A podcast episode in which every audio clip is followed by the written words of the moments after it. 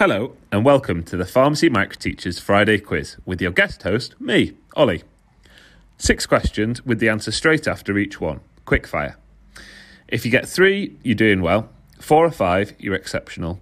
And all six, you're probably cheating. Ready? Let's go. What is the size of one French unit in millimetres?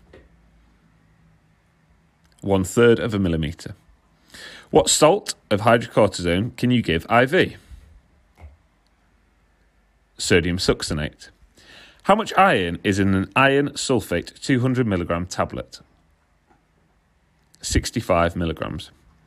How long do you have to stay upright for after taking alendronate? 30 minutes. What is in Moffat's solution? Adrenaline, sodium bicarbonate, and cocaine. What is the fastest rate you should give IV furosemide? 4 milligrams per minute. So, how did you do? Let us know and see you next Friday for the next quiz.